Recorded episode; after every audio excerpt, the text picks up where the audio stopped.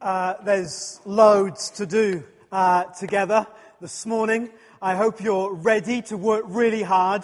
You, you, know how it is when you go to the gym and you do a really hard workout. You know how you feel at the, no, I've lost most of you. You know how you feel right at the end? You're absolutely exhausted, but you kind of feel good about it or a meal that you've just packed it in and you've eaten way too much and the food was way too rich, but you can just about keep it in and you stagger home. I want you to stagger home a bit like that uh, this morning, but feeling that it's been really good to have eaten and feasted and tasted and worked out in God's Word in the way that we will uh, this morning. So my sleeves are rolled up as a sign of my intent. Uh, let's pray together because we all need God's help. Father, would you help us this morning as we get into your Word uh, to work hard?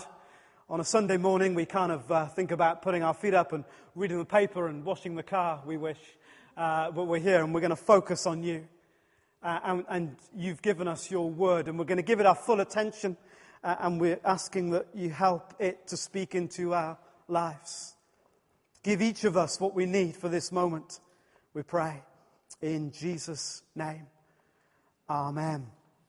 So, last week we got going uh, in Genesis, and you remember how it ends? The world's in a mess, and we're kind of reeling with these big theological themes of creation and the fall and the fact that we can't rescue ourselves. And then the final verses go, and see that family over there. And then the credits roll. What? What was that all about? See that family over there. Well, this morning is all about that family over there, and we're going to pick it up together in chapter 12 when we look at the call. The call there in chapter 12 that we just heard it read to us. So have your Bible open there in Genesis chapter 12. The Bible's in front of you. You'll have it as well. What's the page number, folks, of the, the one in 13? Thanks. So open in front of you, 13. There it is, verses 1 to 3. And uh, Claire introduced it to us about God turning up, calling Abraham to leave and to walk into something new, a new promise that God was preparing for them. Okay, this is all very new and significant for a number of reasons. It's firstly new because we have here a living God.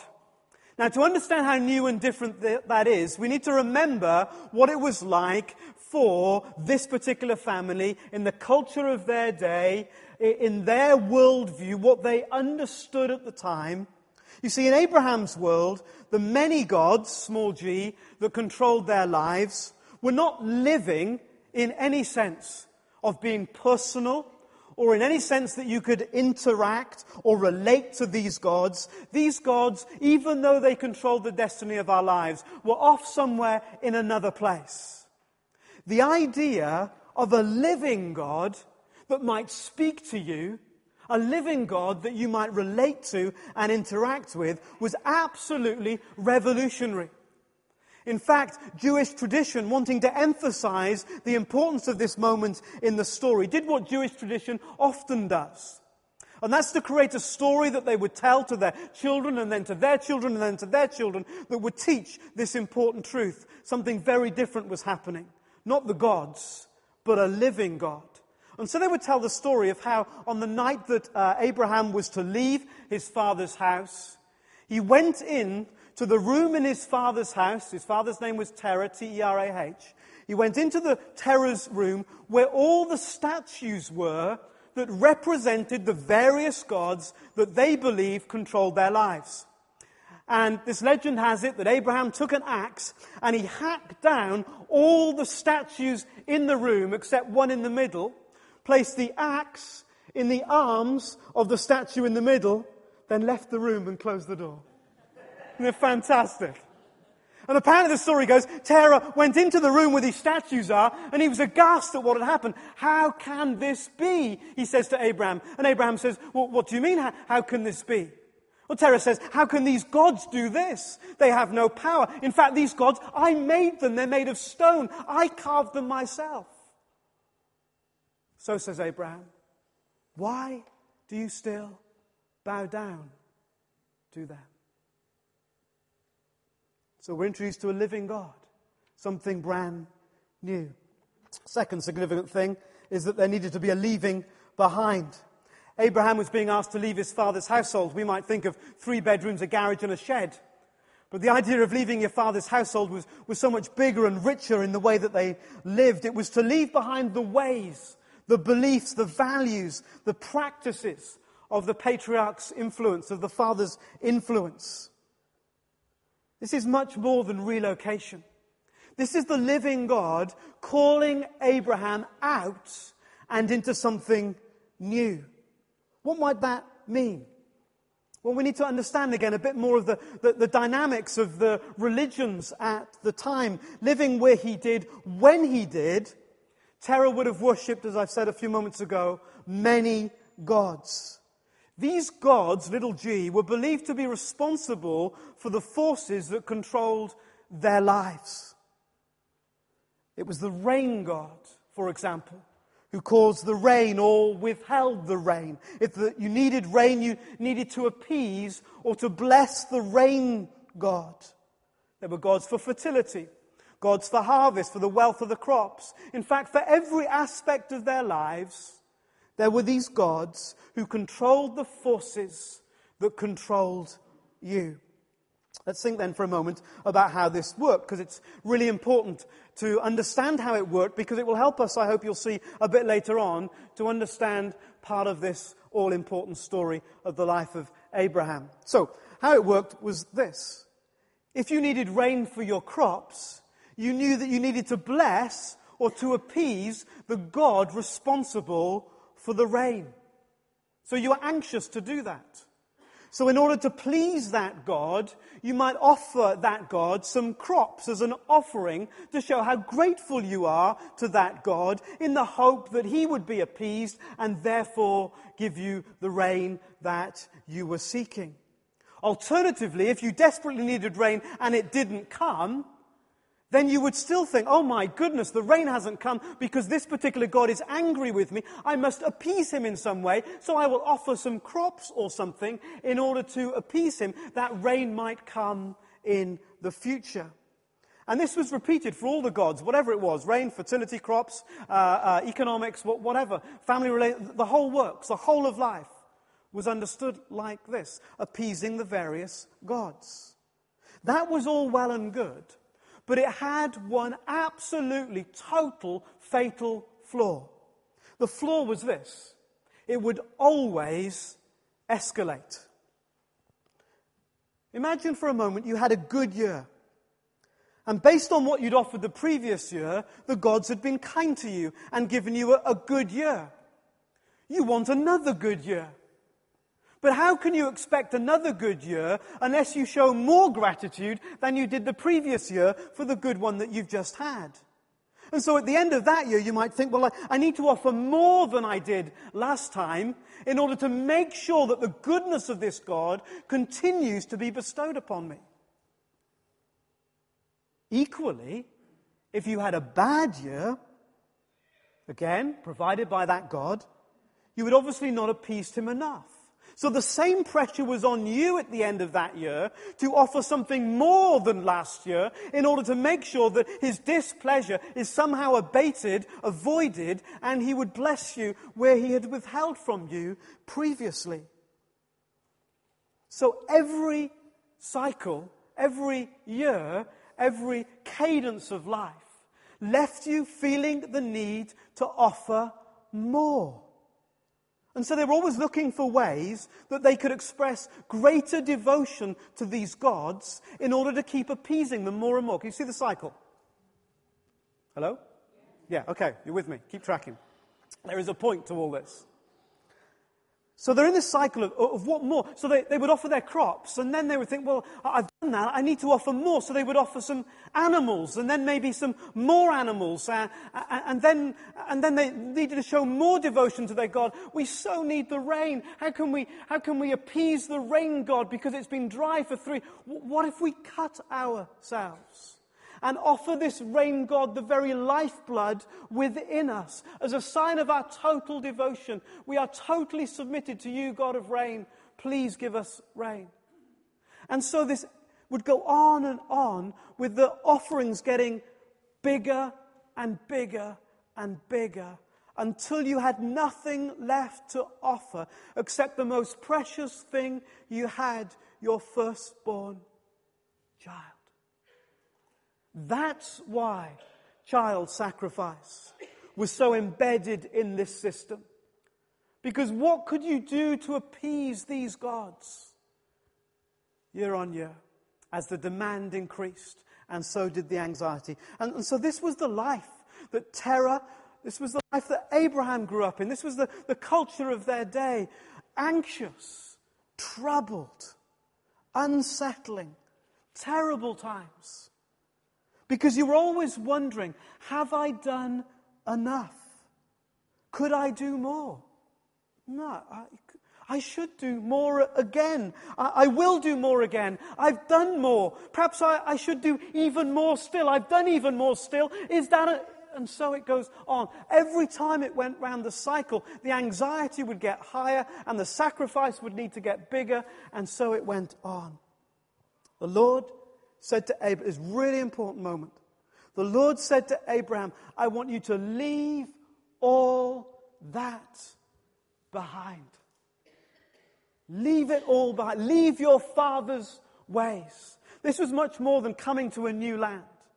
This was about a new way. And so, in these opening verses of Abraham's story, we're introduced to a new kind of God. And we're being introduced to a new kind of way. The third significance is a legacy promised. An incredible promise to Abraham that God would bless him, that his family seed would become a great nation, that that great nation would in turn become a blessing that would go to the ends of the earth. Remember how Genesis 1 to 11 has left us. It's left us with the world under a curse. Now, suddenly, in the next page, a promise of blessing that will go through Abraham's line to the ends of the earth. We are today in the benefit of, in the fullness of that promise those thousand years ago. Woo. And if you, thank you, Elizabeth. And if you've ever wondered why the book of Matthew, Matthew's story about Jesus, begins with the birth of Jesus but starts in a really boring place. And it's so boring that most of the modern carol services miss it out. Turn to it, Matthew chapter 1. First 18 or so verses. He begat who, begat him, and begat him, and begat him. And who, and he, and who. And, and, we skip it out because we don't grasp the significance of it. We need to see today, just very quickly, what's there in that very first verse. A record of the genealogy of Jesus Christ, the son of David, the son of Abraham. This is the Bible saying, take note. Take note that what happened 2,000 years or more ago, 4,000 years or more from us, take that promise is today coming to its glorious conclusion. It's in Jesus that the blessing that God promised to Abraham would ultimately go to the ends of the earth. Paul says the same thing. He redeemed us in order that the blessing given to Abraham might come to the Gentiles, that's us, through Christ Jesus, so that by faith we might receive the promise of the Holy Spirit. What God said to Abraham that day was not just about him, not just about his family, not even just about the nation that was coming into being. What God said to Abraham that day was about you and me. Never forget that you were in God's heart way back then. So the call re- reveals to us a living God, a, a leaving behind a legacy promised, and then Claire intimated this a ludicrous choice. You're going to start a new nation. Would you choose a couple that have no children and are past the age? I'd be inclined to look for a couple that were producing like rabbits and go, let's get this thing off to a jolly good start. But they, it was an obscure choice. Or was it because there was something else really good about Abraham that drew God to him? Well, there's nothing in the Bible that suggests that. He was a pagan nomad living in the land of the many gods. There was nothing about Abraham that caused God to choose him. And there was nothing that Abraham could offer God. God. He couldn't even offer him a child, which at least would be the, the beginnings of this new nation. You see, it's all grace. Abraham had done nothing to deserve this. He could do nothing to achieve it. And God said, You. And that's the grace that was going to extend through that nation. That's the grace that ultimately comes to me. God chooses me even though I've done nothing to deserve it. God chooses me even though I've got nothing to give to make it happen. Nothing to offer. It's all grace. It's all grace. Amazing start to this story of Abraham. Typically, the story of Abraham is known as an example of, uh, of obedient faith. What's the most famous part of the story? Isaac. Isaac. Eventually, they have a child, and God says, I want you to sacrifice your child. And Abraham goes ahead with it almost. Uh, and that's how most of us remember and think of the story. There is something much, much bigger here that we so often miss. However incredible Abraham's example of obedient faith was, and it was pretty amazing, it's not the main drama. Abraham's obedient faith, as I hope to show uh, later on, is simply an example of the key theme, the main drama of Abraham's life. And the main theme, the main drama is this the covenant. This is the main deal in the story of Abraham. A covenant that God was making with Abraham. God was going to bring Abraham into a covenant relationship with him. A covenant relationship is a relationship where two parties, two households become one. They come together for the purpose of protection and provision, and it's a commitment that cannot be broken that lasts for a lifetime. And we haven't got time to look in any detail at chapters 13 and 14, but they tell a little bit more of the story of what's going on in Abraham's world. You see, Abraham and Sarah are living in a society that is very fragile, where alliances were frequently and often made in order to protect yourself.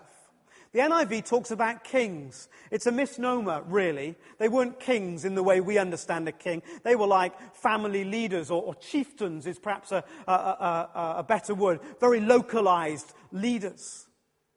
The only way you could survive in those days was to form alliances. Otherwise, you would very quickly, however big your tribe or family was, you would very quickly fall prey to somebody else who was bigger and stronger than you. So you had two choices. You could go and live in a, a walled city, uh, or some kind of protected city, and some of those were beginning to be established. That's what Lot chose to do, incidentally. Or you could remain a wanderer like Abraham. And then the only help for you was to make covenants with people for your provision and your protection. Chapter 14, we see Abraham doing that with the king, the chieftain Melchizedek. Now, a covenant was much more than just a friendship, much more than a business contract. A covenant was about becoming one. We talk about a marriage covenant, two people becoming one. That's the strength of the language that they used and what they lived out. They would share provision and protection, and the, sorry, the benefits of this full covenant relationship couldn't be broken and would last for a lifetime. So, chapter 12, God's making these promises to Abraham. But in Abraham's world, a promise wasn't really up to much. what you really needed to trust someone's word, in fact, the only person's word you would really trust in the uncertain world of Abraham's day was that of a covenant partner. Enter chapter 15, and the language is incredibly startling. After this, the word of the Lord came to Abraham in a vision Do not be afraid, I am your shield and your great reward. Covenant language. Your protection, your shield. I'm your provision, your reward. The key dynamics of entering into a covenant relationship, to be someone's protection, to be their provision. You bonded with them in this unbreakable bond of the covenant. It would have left Abraham reeling just at God's use of the words. There's also a slight play on words here that the word shield can also mean sovereign. And it obviously evokes in Abraham, uh, who's beginning to wonder, can this really be? Is the God of heaven really saying that he'll make a covenant with me, that I might become one with him? And so Abraham naturally pursues the conversation. Verse 2, he says, Well, oh, sovereign Lord, what can you give me? You see, the sign of the covenant would be the benefit of it. Well, what will I get? Is this really a covenant? What can you give me? I haven't even got a child. And it, the promise is all about children. God takes him outside, verse uh, 5, and says, Look at the heavens and count the stars. The interesting thing about that is that the gods that they believed in were represented by the stars. Your offspring will be greater than all the gods you've left behind when you left your father's household. And then the next verse is Abraham's response. Absolutely crucially important. Abraham believed the Lord, and he credited it to him as righteousness. In a world where only a covenant partner's word could be trusted, Abraham is saying, I think you are offering me a covenant relationship. But if you are not, I've learned that I can trust you. I'm still going to trust your word. I am childless. Even though my wife is beyond childbearing age, I'm going to trust you. And God said, that trust, that faith is what takes you into the promise. Abraham believed the Lord, and it was credited it to, sorry, it's really hard to say, isn't it? And he credited it to him as righteousness, to be right with God, to be one with God.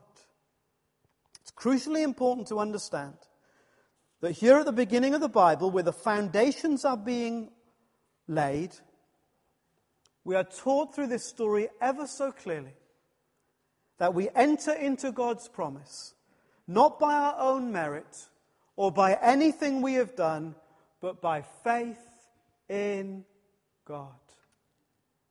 The New Testament is at pains to emphasize the same thing.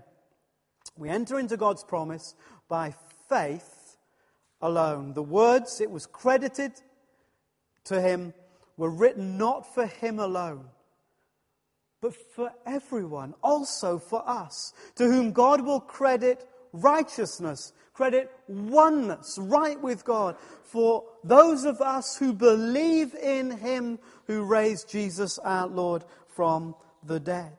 God had extended an invitation to Abraham that would lead him all the way back to the Garden of Eden, and all Abraham had to do was believe and it was so.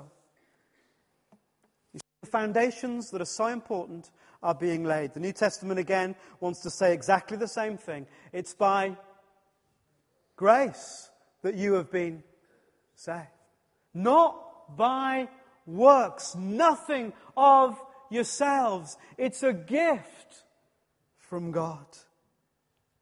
You see, people say the Bible, especially the Old Testament, is about a list of things you have to do to make yourself right with God. They talk about the sacrifices and the Ten Commandments. It is mega misunderstood. The Old Testament and the New Testament do not teach something different. The Old Testament does not say you get to God by what you do. At key moments, the Old Testament reminds people that it's stupid to think like that. This is one of those moments. How did Abraham get to God? By faith. And that's the foundation that's being laid here. And people who say, otherwise about the Bible haven't read it or understood it. And then the whole deal is sealed. Verse 9 Abraham hears the words that he must have longed to hear. The promise was becoming a real covenant. So the Lord said to him, Bring me a heifer, a goat, and a ram, each three years old, along with a dove and a young pigeon. Come on then, God says, let's do it. That's what you needed for a covenant. Explain a bit more about that in a moment. It's like you've been wondering about something. Is your dad going to give you this gift? Is he going to give you this brand new car when you just passed your test when you're 17? No, he's not. But you're thinking, is he going to do it? Is he going to do it? Is he going to do it? And dad says, go on then, get the checkbook. And you run out the door to get the checkbook. That's the moment. Uh, God says, Aaron, go on, go out, get the ram, get the heifer, get what we need, and bring it back. How Abraham must have legged it out the door. It's weird for us though, isn't it? in our world of iPods and George Foreman grills, heifers and rams and birds. But God was acting out the ritual of covenant making in the context of their day. Brilliant. If anyone thinks God does not make the message applicable to each new generation, again, they haven't read the Bible. The irony about the King James Version is it was written to make the language available, and people say we need to hold on to it because it's the only expression of God's word. Now, it isn't making it available to people. It, it, contradicts the very reason that the King James Bible was created in the first place. God always, always communicates in the means, the language of the culture, so that people can be clear to understand. A physical sign. Abraham knew exactly what this meant. Abraham could be certain that he was moving into a covenant relationship with God, a oneness with God that could not be broken. So he rushes out with great enthusiasm and slaughters the animals. We might have a few more vegetarians before the end of the sermon. And, and, what he did, uh, stick with this just for a minute, uh, um, he would slaughter the animals and, and cut them in half lay them from, I'm not sure which way to do this, lay them from, from tail to head, the various uh, parts, so that a, a corridor, a river of blood, would run between the two sides, the two pieces of the animals. The blood was to symbolize that the old life, interestingly, I'm standing on top of the baptistry, that the old life was dying, was going to be dead, because the new life of being inextricably joined with your covenant partner was about to begin. The old was dying, something new was beginning. Others speculate that the river of blood uh, was like a birth canal. Uh, and, and the, the, two parties would walk along this birth canal in a moment to, to, to symbolize the new life that was being formed through this coming together. So, what would happen when, when two human parties did this is that one leader, or representing his whole tribe, would stand at one end of the corridor the other leader, representing his whole tribe, would stand at the other end of the corridor. And then, as part of this ceremony, as part of this moment, they would walk along this canal of death and new life, passing each other along the way, and then stand at respective sides, the opposite sides of their original tribes, taking up their new place. And in those actions, they were declaring a profound level of oneness. What's yours is mine. And what's mine is now yours. They've become one. Now, read what happens at verse 10. Abraham brought all of these to him, cut them in two, and arranged the halves opposite each other. The birds, however, he did not cut in half. I laughed out loud when I read this this week. People are always trying to find symbolism in stuff. Uh, and the NIV Study Bible's trying to work out some symbolism here and there. And obviously, the, the, the person writing the study notes thinks to himself, there must be some symbolism in why he didn't cut the birds in half.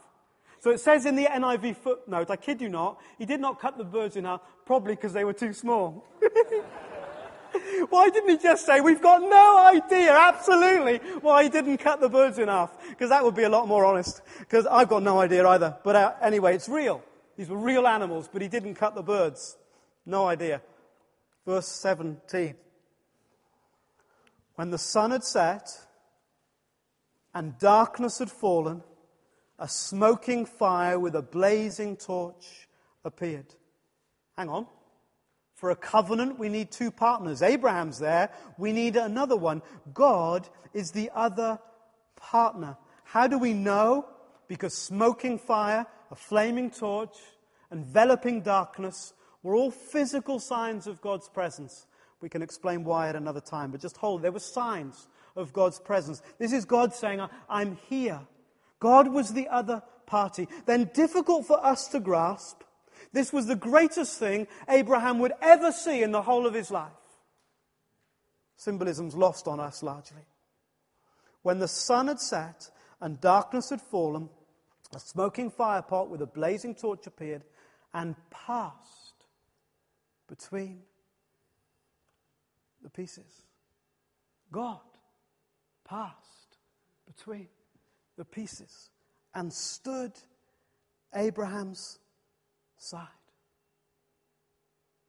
God was saying to Abraham in the most incredibly symbolic and powerful way I'm making a covenant with you.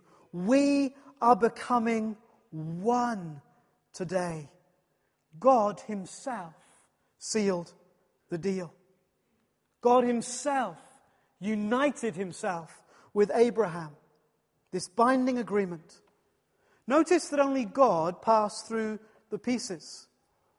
That's the only difference between a normal human ceremony. Why? Because it was all God. Abraham had nothing to offer this covenant. He'd done nothing to deserve it, as we've already said.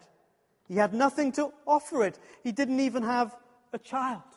God did it all. And so we read on that day, the Lord made a covenant with Abraham. And the story rolls on really quickly. You'll notice that I've been using the word Abraham all the way through just because it's uh, easier. But the first representation, the first sign of this new covenant was that God changed his name from Abram to Abraham. And he did the same with Sarah to Sarah, well, Sarai to Sarah. And what God does is, is extraordinary. Names were really important for the Jewish people, and God takes the two H's in his name. YHWH was the, was the, the, the four letters for Yahweh. Uh, we need to put the vowels in. Of course, they didn't. God takes a, one of the H's and gives it to Abraham, takes the other H and he gives it to Sarah. This is a commitment that will never be broken. We are joining our names because we will always be one. And so a wife takes on a, a husband's name or they join their names in some uh, uh, hyphenated way because they're one. God gives them his name. It's also extraordinary because Abraham was called father, which is a bit harsh, isn't it, if you haven't got any kids? You're down the pub, what's your name? Father, where are your kids? I haven't got any. Do you know what Abraham means? Father of many. Like, are you joking? How can I go back? How can I go back to the corner shop and say, I'm now Abraham? Father, where are your kids? Haven't got any. Extraordinary. The second sign was that of a scar, a permanent mark in the body that was so common with covenants in those days circumcision. And there, we're only at chapter 15, chapter 17 with these names. The world that had been broken under a curse, the people that had been alienated from God because of their sin, suddenly by faith already, Abraham's brought right back in. Hallelujah. Right back in. Humanly, though, things are not doing too well. Abraham's 99. Sarah's well past it. No kids. We're now nearly 25 years on since the promise. And just as an aside, 25 years on, you know, just as an aside, God's pace is different to ours. See, this is the most important thing. This is the main storyline of the whole of the earth. This is God's main priority, his number one deal, and he's still waiting and hanging around for 25 years. When you pray, God, sort me out, and you've prayed that prayer for a week and you feel totally upset and disillusioned that nothing has happened, take courage from Abraham's story. God's pace is different to ours. God's plan is different to ours. You see, Abraham thought, well, perhaps we ought to do something about this to hurry God up. Be very, very, very, very, very aware of ever trying to hurry God up. Have you tried to hurry God up? It ends in disaster. He tried to hurry God up. He kind of said, Well, let's sort out this plan. In fact, Sarah came and said, Well, why don't we work this plan? Why don't you sleep with my younger mistress? Abraham makes no objection, says, Yeah, we'll give this a go. That was supposed to be funny, but it wasn't, obviously. Uh, uh, and, and, uh, and that's what they did. But the pressure on their marriage and in their family was too much to bear. Sarah couldn't take it anymore. And it caused havoc. They'd messed around with God's plan and God's purpose. God's pace is different. God's plan is different. You've got to hang on in there. You've got to hang on in there. And then eventually, in the fullness of time, Abraham's 100. Sarah becomes pregnant. She just laughs. What else can you do when you're 100 and you find yourself in the club? She just laughed. Is beyond. I cannot imagine this. Some of you have been mums in your 30s. Can't imagine what it might be like to be a mum in your 100th year. That wasn't meant to be funny, but obviously it was. It's weird, isn't it? I'd love to have two goes at a sermon. One where I kind of put what I think might be slightly sort of just relaxing for a moment in, and nobody moves like I'm deadly serious. And the most important stuff, everyone sits there going, you know, and then I could do it all again, and I'd learn from it. Mind you, you've heard preachers like that that just say the same thing every week, so perhaps that's not so bad. Perhaps it's not so bad. 25 years on, 100 years of age, I get this baby. Wow. Hold him in their arms. This is the promise. God has been faithful. Our covenant partner has provided and protected us. And then, unimaginably, the twist in the story. And I am coming into land, but not very fast. The twist in the story. God says, that boy, that promise of the covenant, that firstborn son, in whom now rest your hopes and dreams. Take him. Take the wood. And go sacrifice him to me. So Abraham exhibits the most amazing obedience. Gathers the wood, the fire, and makes the journey. Isaac is bound, and the knife is raised, ready to plunge. He's going to do it. You see here, this is an illustration of the consequence of the main theme of the story, the consequence of the covenant. Why was Abraham able to walk at a level of obedience that we can't even imagine? Why? You see, most preachers just tend to say, most books just tend to say, Abraham exhibited amazing faith. Now you go and do the same. Cheers. Thanks. I know I should do that. But I don't feel like I've got any faith like that. How did Ab- I need to know, how did Abraham get that kind of faith? The consequence of the covenant was that because God and Abraham were now intimately joined, irrevocably connected, the two become one. Abraham was totally confident in God. Because that's what a covenant means. So secure that if God said, sacrifice your own son, even if that son humanly seemed to be the only means of the promise being fulfilled, if covenant God says that, Abraham knew God could be trusted. He knew God would never fail him, desert him, or abandon him. That God would, remember the covenant promise, that God would protect and provide. And so off they go to the place of sacrifice. The secret of Abraham's obedient faith was that he was totally secure in God and therefore can have absolute confidence in him. If I'm going to exhibit that kind of faith, I need to be that secure, don't you? You see, the reason we haven't got much faith is that we're not very secure and we're not very confident. Every area of my life that isn't secure in Christ, I'm pretty useless at serving Christ with. That's why again and again in the New Testament it says, in Christ, in Christ. I can do all things in Christ, in Christ. Every part of my life that isn't secure and confident in Christ is totally useless in the ways and purposes of God. Abraham was bold and courageous and faithful because he'd learnt what it was to be in God. He knew that his identity was found in this covenant oneness. And that's why Jesus called his first disciples, first and foremost, to find that same identity. Jesus says to the twelve, Come, come, come and be. Anyone read any of the Bible? Come and be with me. Then he sent them out. We'll get to that next week. Come and be with me. Come and be confident that you belong to me, that we are together in this, that we are on the team together. But there's something more. There's something more here. Remember what we said about how Abraham had been brought up, the culture of appeasing the gods.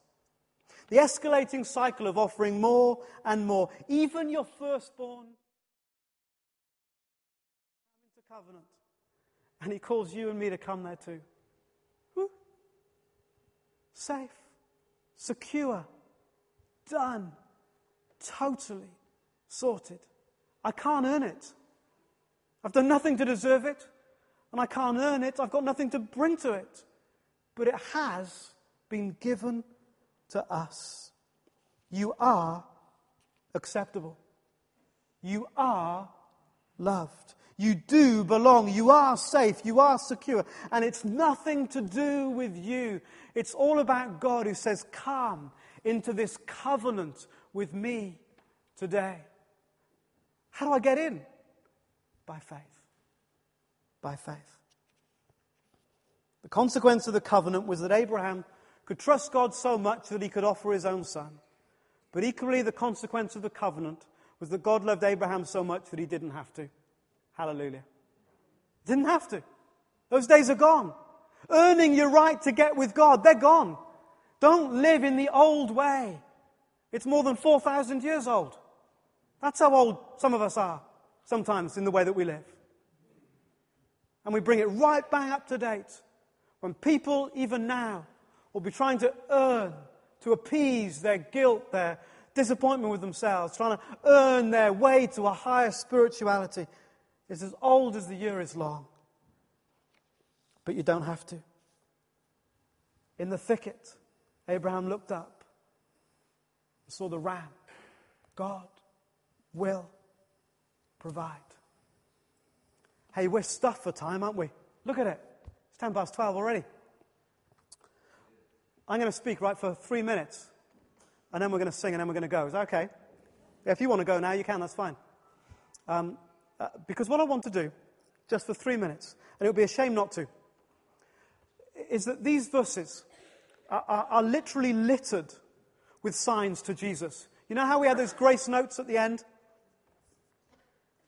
Where's that? Here we go uh, at the end of last week. Signs in Genesis 1 to 11 of what the plan was. Well, all over these verses, these chapters, and you would understand it, wouldn't you? Why they're there.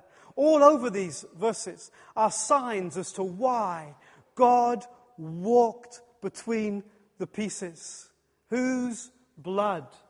Who paid for God to walk from there to here? Well, signs are all, over it and in two minutes I've got left now, we're going to do it really quick. Have you noticed the blood that sealed the covenant? Who'd have thought that one day the blood, the river that would flow, would be from a cross of God's Son? Did you notice the way God moved to seal the covenant? God went from one side to the other because one day God would come from one side heaven right the way down to the other side earth.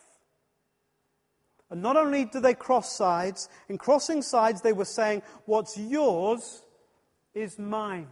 What's mine is, what did we have to give God except our filthy, sinful rags? And the Bible says, God who made him who had no sin, to what?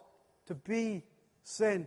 To be totally and utterly identified with me. He took what was mine. I had nothing to offer except my sin, and he, he took my sin. That's what covenant means. Did you notice that God provided uh, uh, a lamb? Uh, sorry, did you notice the scar, sorry, that uh, Abraham carried in his body? Who, who would have thought that today in heaven there's a scar on the hands and side of our Lord Jesus Christ? There is, who, who would have imagined that one day God Himself would carry the scar of the covenant? Did you notice how God provided the lamb? Who'd have thought that one day John the Baptist would be baptizing and Jesus would come and John would go, Look, look, look, look this, is, this is the lamb. This is the lamb. Everybody knew what lambs were for. You didn't eat them, it was not their primary purpose, it was not mint sauce. This was sacrifice. This was a shedding. Look, the Lamb of, of God coming to take away the sin of the world. Did you notice where God found the lamb?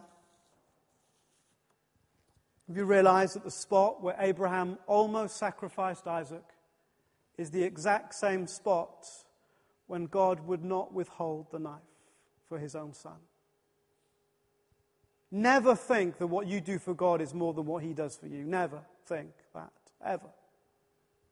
He has done immeasurably more than he ever, ever asks of us. That same spot. Have you noticed that? And did you know? I love this. Did you know that when Abraham makes his way with his son to the altar that day, he thinks, My goodness, I don't know how God's going to fix this. But God can do everything. He can even raise Isaac from the dead. Who'd have thought? that one day that's exactly what God would do with his son. Amazing. Let's pray.